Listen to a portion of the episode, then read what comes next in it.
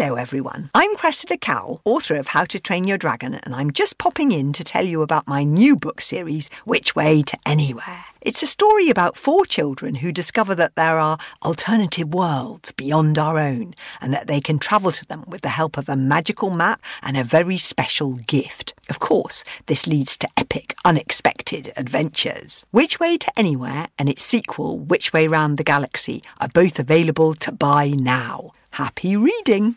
This is a podcast from the children's radio station Fun Kids. Listen on DAB digital radio across the UK or online at funkidslive.com.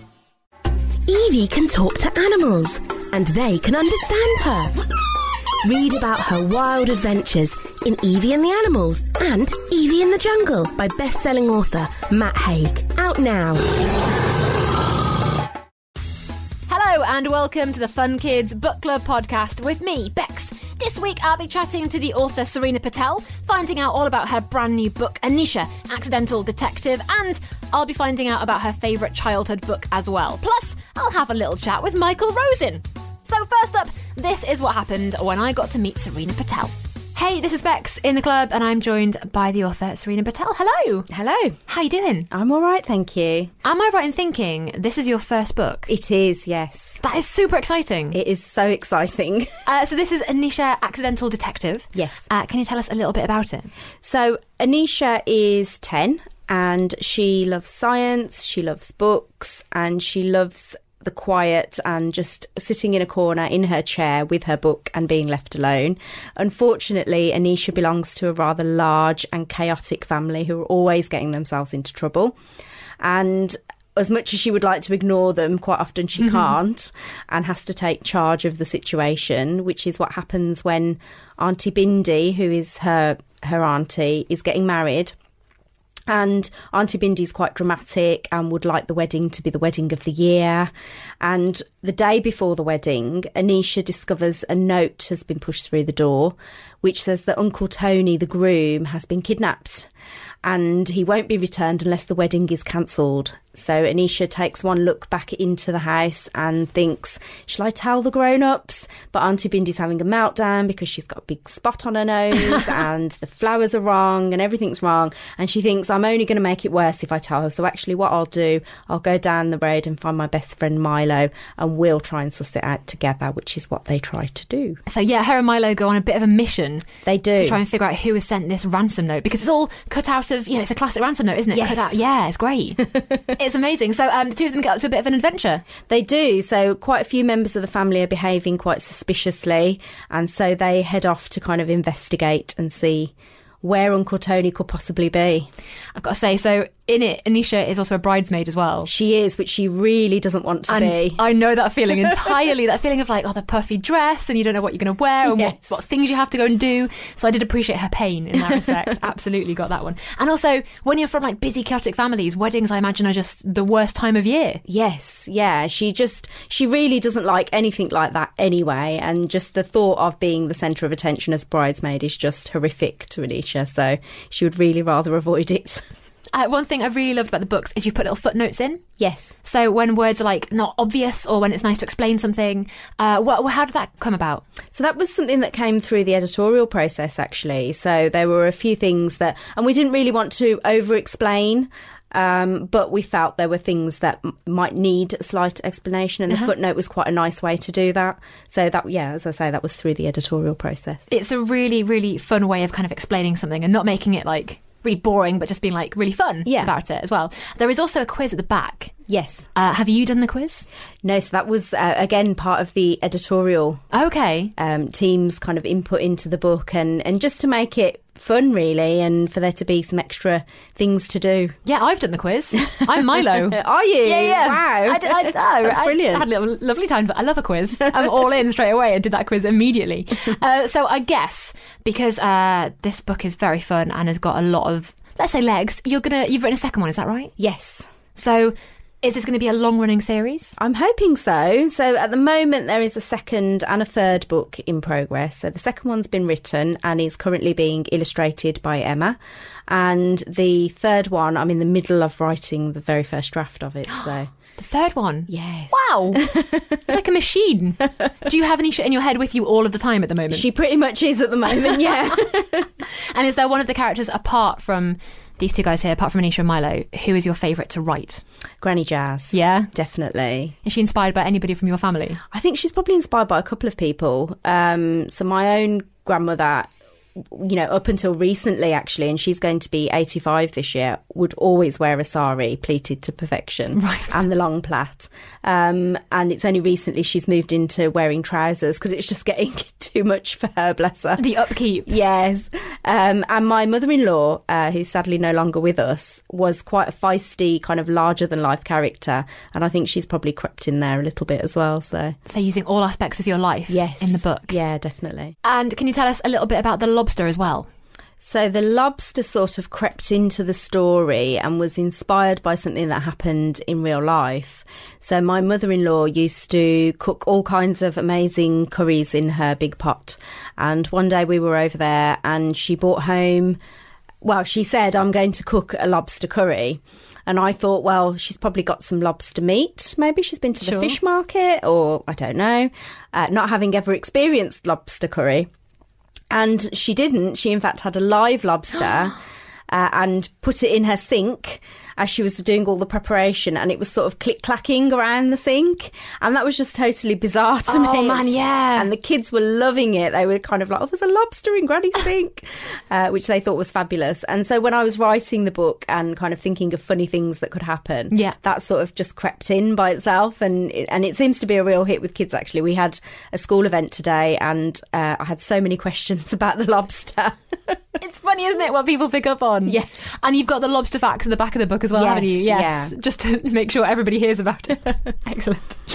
Man, lobster curry as well. I've never heard of that before. No, and I, I still don't know what that tastes like because then she, we, I don't think we stayed that day, so Was that like more out of choice to avoid the lobster? might have been. Yeah. I can imagine. Fab. So we do a little quickfire round of questions Okay. on Fun Kids uh, for all authors um, who are here for their first time. So I thought I'd do that with you right now, if that's okay.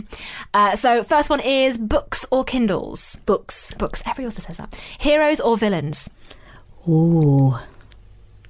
I'm going to say heroes. Heroes. Film adaptation or TV adaptation. Film. Weddings or birthdays.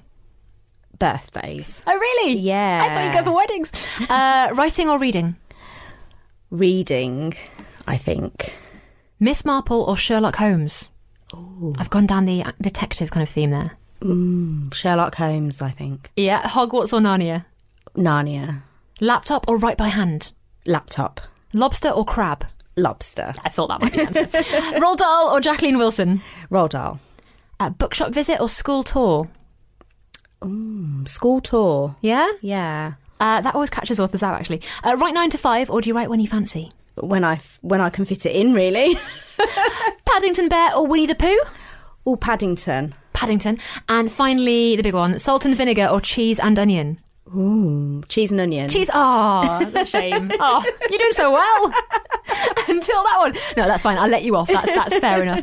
Um, I've got to say, first of all, great answer. Secondly, one of the few authors who actually does adhere by the quickfire round rules. Oh, really? Answers, yeah. So thanks for that. That was very helpful.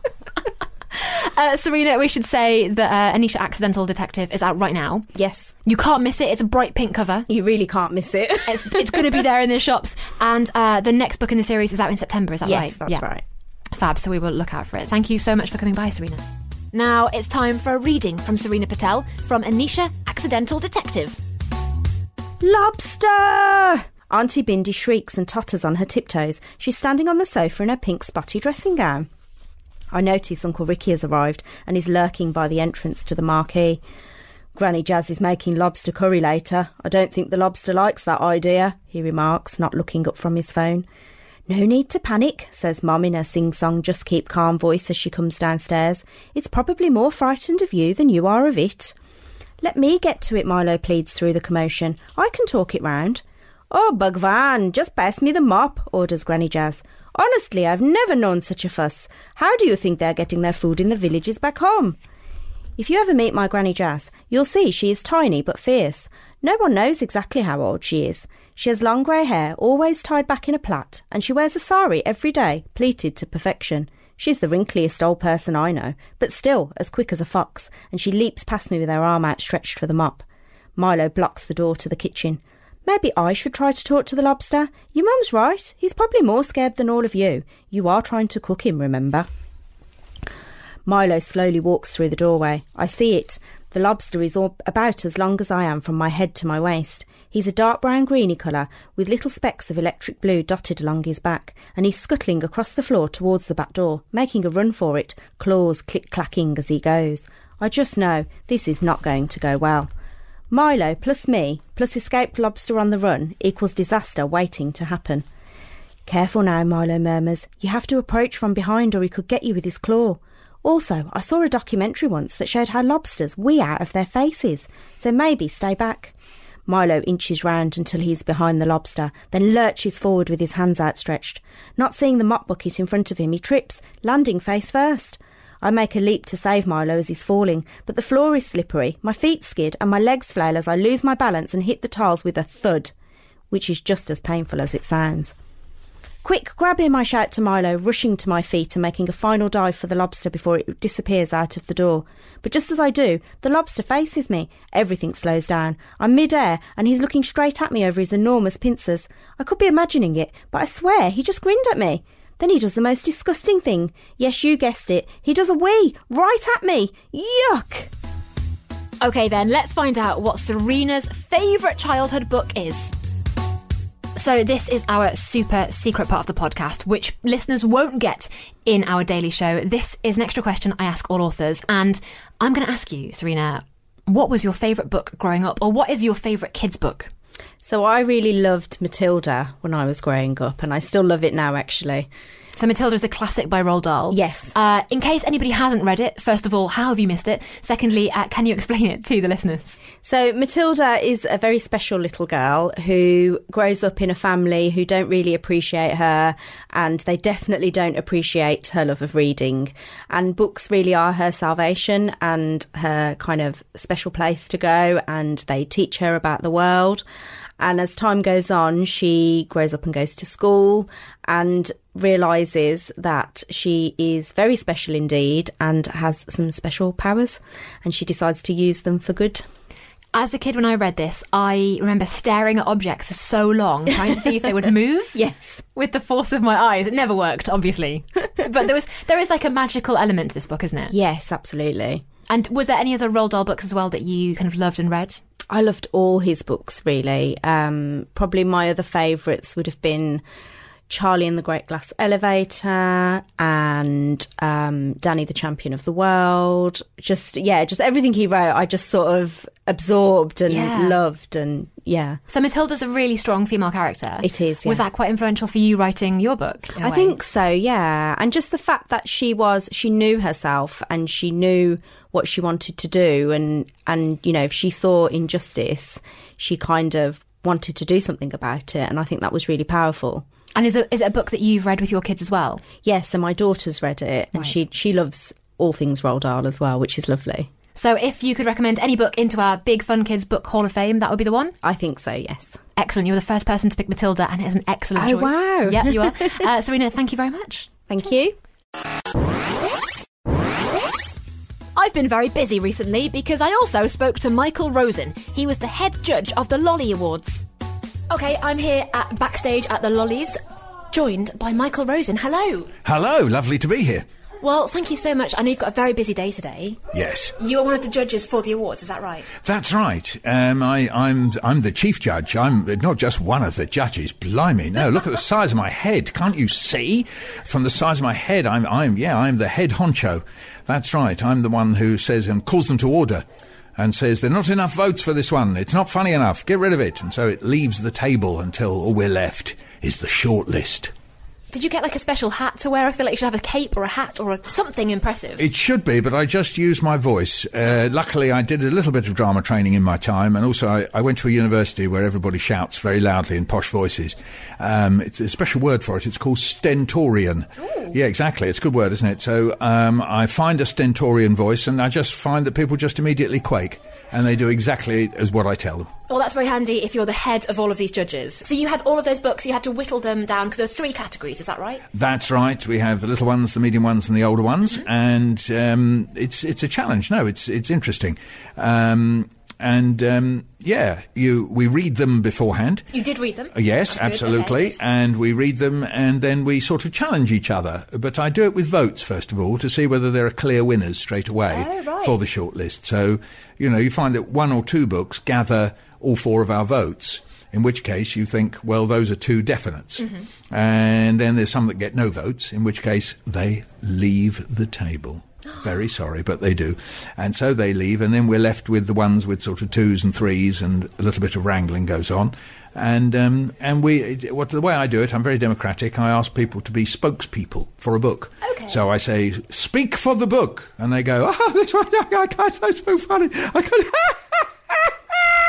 and you go, "Oh right, you liked it," and um, that that's quite good. And then someone else goes, "Well, I didn't find it funny at all." And or they might say I've shared it with my children. We we bring our children into it, um, and we talk about that. Um, we talk about the illustrations, obviously, uh, particularly with the young ones. Um, so it's not just words; it's also words and pictures. And then I say to them, ideally, a funny book should be funny from page one to last page. Ideally. Sure. So if I say there's a book that's funny for chapter one and chapter two, but the other eight chapters it's not funny, it doesn't matter how funny chapter one and chapter two are, that's not really a funny book. It's a book that's got funny bits in. So I do sometimes, as chief judge, put my foot down about that. Um, and there are some funny books, and by very famous authors, and I shall name no names, that are very funny, but at the very end, they're not at all funny. There's a sort of sad resolution or something Oh, like that. And I don't know whether I was over severe in the past by saying, well, that means they're not a funny book. And I think possibly I regret that. And I think. This I- is the lollies, though. This is for funny books. That's the whole point of the awards, right? It is, but if I think what I was saying was that some books, they sort of funny books. If there's a big thing at the end, I mean, think of Matilda. We all think of Matilda as a very funny book, but actually, the last chapter isn't funny at all. It's actually quite serious, and I think. If I'd stuck to that way of judging, Matilda would never have been counted as a funny book. Right. Which is a sort of mistake, isn't it? Because it's got, obviously, Bruce Bogtrotter, it's got Miss Trunchbull, you know, it's got the idea that Matilda can make things move and that's funny and all these sorts of things. So I, I've sort of relaxed that very sort of strict judgment, and I say, well, even if there is an ending like Matilda, it can still be a funny book, and it still could be the way children, in particular, think of the book. I think most people would, most children, I mean, adults who've read Matilda, would think, well, that was a funny book, but actually, when you get to it, the ending is, it's sort of, it's, it's kind of, how can I call it? It's sort of serious and a wee bit sad, really. I mean, it's all right. It's all very great because Miss Honey has sort of uh, got everything, but Yeah. it's a sort of slight sadness. I mean, she's lost her parents, hasn't she? And she's going to be looked after by Miss Honey. Now, in my strict judge ways, I'd have said, Matilda's not a funny book. And I think I would have been wrong. I think you might have been uh, shouted out the room by your fellow judges. I might have been, but you can see, you see, because I've got my stentorian voice, they can shout as much as they like, but I overrule them. You see, I say no. Anyway, I've stopped making that Good. Uh, a, a test. If, if most of the book is funny, and even if it does have an ending like Matilda or this book that should be not named, um, which perhaps you know might have won, um, then uh, then yes, uh, I, I, I will relax and say yes, that's all right. It is a funny book. So we are here today before the awards are announced. Do you have? A f- I mean, I'm not going to ask you to tell me, but do you have a few favourites, perhaps, that you would like to see win? No, I don't. I'd, my general view is that this year, you know, um, and most years, that uh, it's really for the children to decide. And I don't, I don't have favourites. I thought these were lovely books, really funny, in different ways. I mean, that's one of the hardest things to judge, and hard luck it's you children have got to do it. Is that you can be funny in different ways. You know, you can be funny slapstick, you can be funny wordy, you can make funny wordy things. Um, and you can have funny because the surprises. So there's a sudden thing that the last thing on earth you would expect. You can have funny. Um, and then there's also a sort of strange tone of funniness that uh, I can only describe it. It's sort of it, it it adds with the word we use. The posh word we use is cumulative, where it sort of builds. Um, that it's sort of it's not very funny at the beginning, but it slowly builds up to uh, a sort of climax of funniness. So you can be funny in lots of different ways, and so the children will have had quite a difficult job, I think, to choose between them. I've got to say, I have read a lot of the books on the shortlist. Great. It's tricky. It is, isn't it? Because I've um, interviewed a few authors who've also been part of it. Oh, wonderful. And so, yeah, reading those, I don't think I could pick for some No. of the categories. No, it's, it's No, hard. and it's it's a tremendous. I mean, I always say if if they're parents listening or children, indeed, whoever is listening, look, this is a great set of books. Read all of them. I mean, it's wonderful there are winners, and the winners are worthy, and it means that children have road tested it and said, I think this is a funny book. There's no better road test than that. But that said, this is a great set of books, and get to the library, buy the books, whatever, whichever way you read books, um, uh, have them on your Kindle. Let me recommend all of them. They're all been, they're all good, jolly, funny, good books. Uh, well, I better leave you to it because I feel like you've got a very busy day ahead of you. Yeah, I have, And you've got yeah. a lot of stuff to do. But thank you so much for chatting to us. Oh, well, thank you, and thanks for coming. That's it for the Fun Kids Book Club podcast. Thank you so much for listening. Remember, if you've enjoyed it, rate, review, subscribe, tell your friends all about it, and I'll see you soon. Bye. Evie can talk to animals, and they can understand her. Read about her wild adventures in Evie and the Animals and Evie in the Jungle by best-selling author Matt Haig. Out now. So that was a podcast from the children's radio station Fun Kids. Listen on DAB digital radio across the UK or online at funkidslive.com. Hello, everyone. I'm Cressida Cowell, author of How to Train Your Dragon, and I'm just popping in to tell you about my new book series, Which Way to Anywhere. It's a story about four children who discover that there are alternative worlds beyond our own and that they can travel to them with the help of a magical map and a very special gift. Of course, this leads to epic, unexpected adventures. Which Way to Anywhere and its sequel, Which Way Round the Galaxy, are both available to buy now. Happy reading!